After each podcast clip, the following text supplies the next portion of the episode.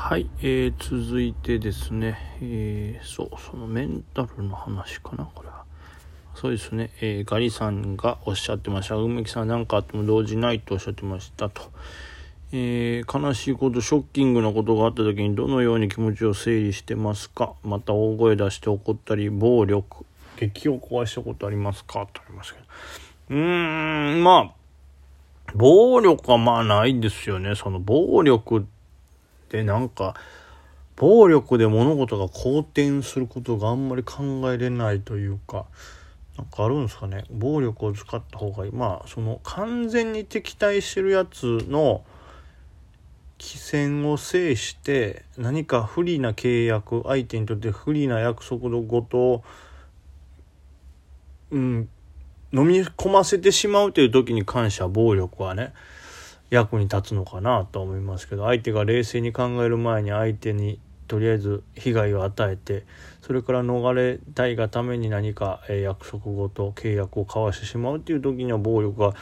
有効かなというのはまだ分かりますけどもその悲しいショッキングなことに対して暴力を振るったところで多分何にも解決しないんで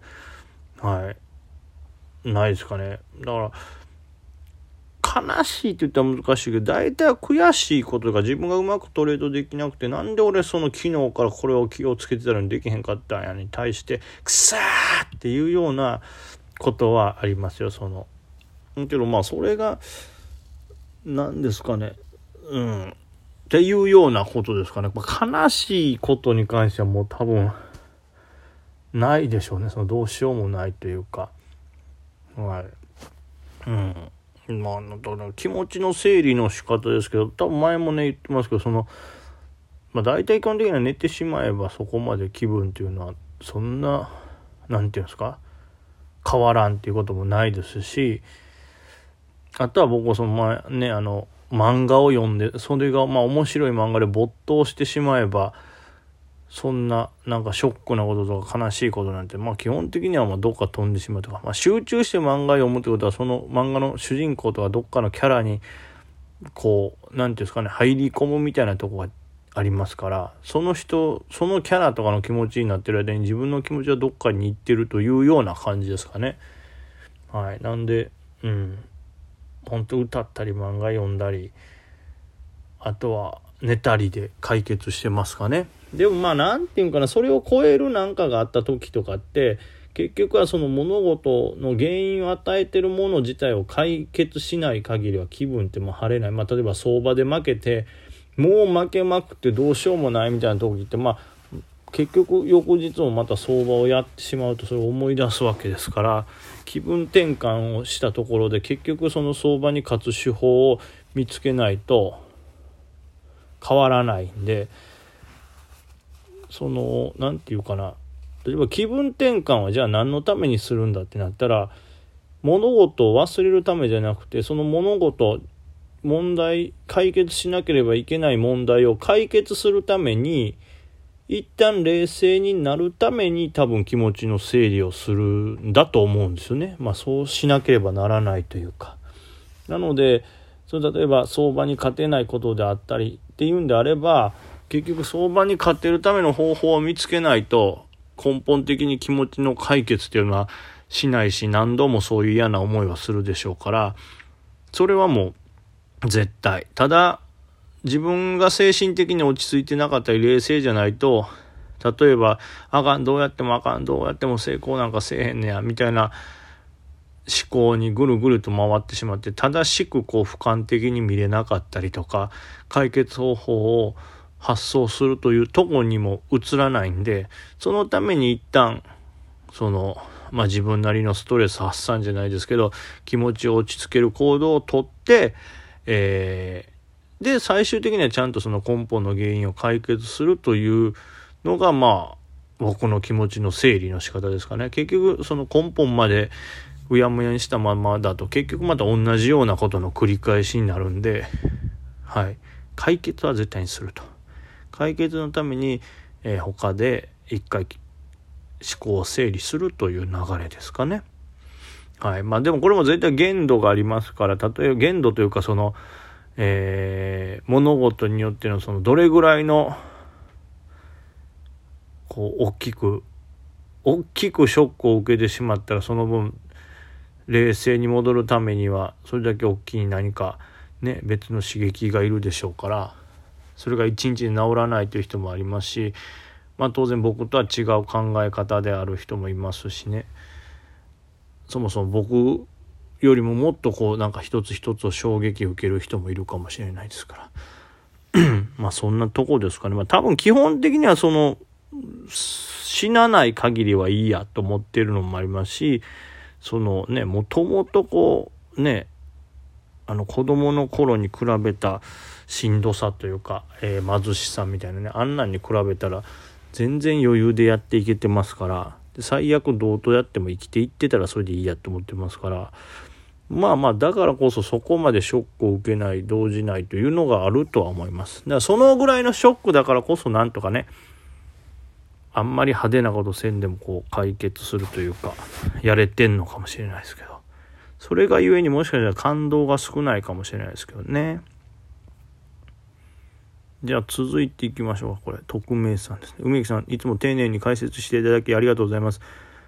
質問させていただきますとガリーさんの投資手法と梅木さんの投資手法の違いを教えてくださいと。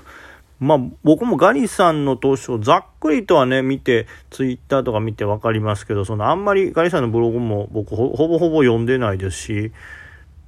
あのそこまで細かい投資手法についてその聞いてないんでまあうんちょっとざっくりしたものになるのとあくまで想像の部分が入ってしまいますけどまあ似てる部分もありますしもちろん似てない部分もあるという。まずえー、どうでしょうね。うーん、短期急騰の盛り上がるよっていう銘柄、これに入って、その短い時間軸のデイとかスキャで、バンって跳ね上がったところをしっかり取って、利益を取るっていう手法は、大まかに言うと僕とガリさんそこの手法はほぼほぼ一緒だと思います。ただ、どの銘柄の注目度が高いのかとか、その瞬間この銘柄が一番期待値あるんじゃないかなっていう選定はやっぱりちょっと変わってきますね。その注目度の何て言うかなそのどれが上位に来てるっていうランキングの付け方も多分ちょっと違うでしょうし、えー、まあブレイクラインに関してこれ狙えるんじゃないかなっていうのと何でしょうね逆に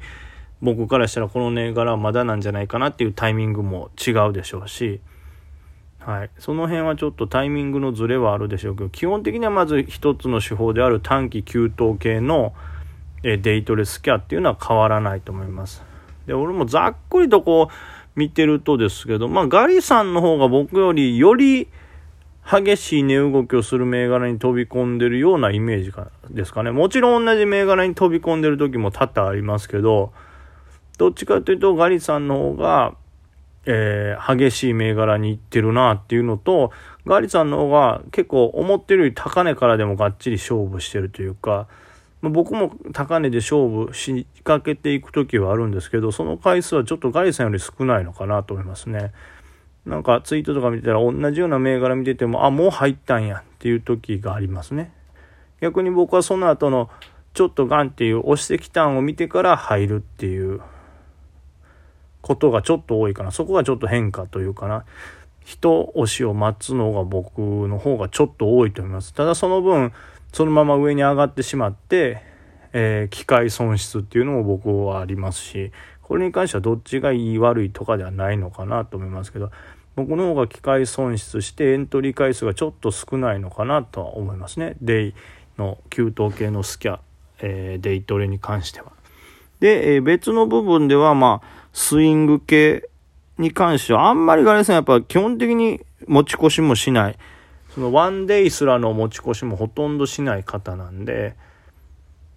僕はそれの、何て言うんですかね、デイのトレードに加えて、まあスイング、それも小型株系のスイングと、まあ大型株系のスイングを織り交ぜてますし、でまあスイングもいわゆる高決算の見直しを狙うのもあれば、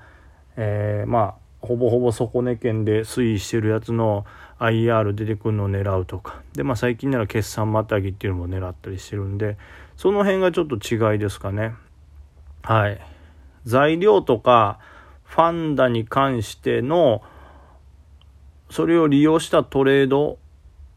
しかもちょっと長めの時間軸っていうのは僕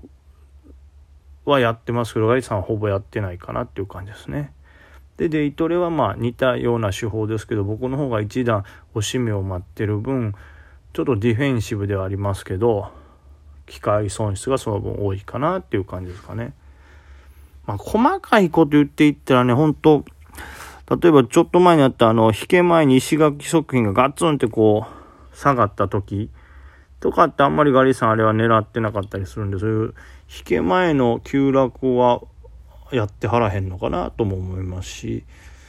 うん、あとはまあ今日のメディリンとかもそうですが、あれはまあ情報角度のスピードとかそれの判断もありますけど、まあ、僕は入ってますけど、あれガリさん入ってないんで、それはまあたまたま見つけたりとか、あんな2分とかだとね、一瞬違うとこ見てたとかだけでも大きく変わっちゃいますから、で、しかもその最初の一瞬でバッて買えなかったら、ね、特買いのまま終わってるんで、その瞬間にたまたまメリリンを買ったかっていう、買えたかっていうことになってくるんで、まあ、それに関しては本当見てたらガイさんも入ってるかもしれないですけど、はい。まあそんなとこですかね、違いっていうとざっくりですけど。ま、もちろん今後変わりますし、ガリさん自身もこう、ね、スタイルよりブラッシュアップというか、マイナーチェンジも図ってる間により似る部分があったり逆に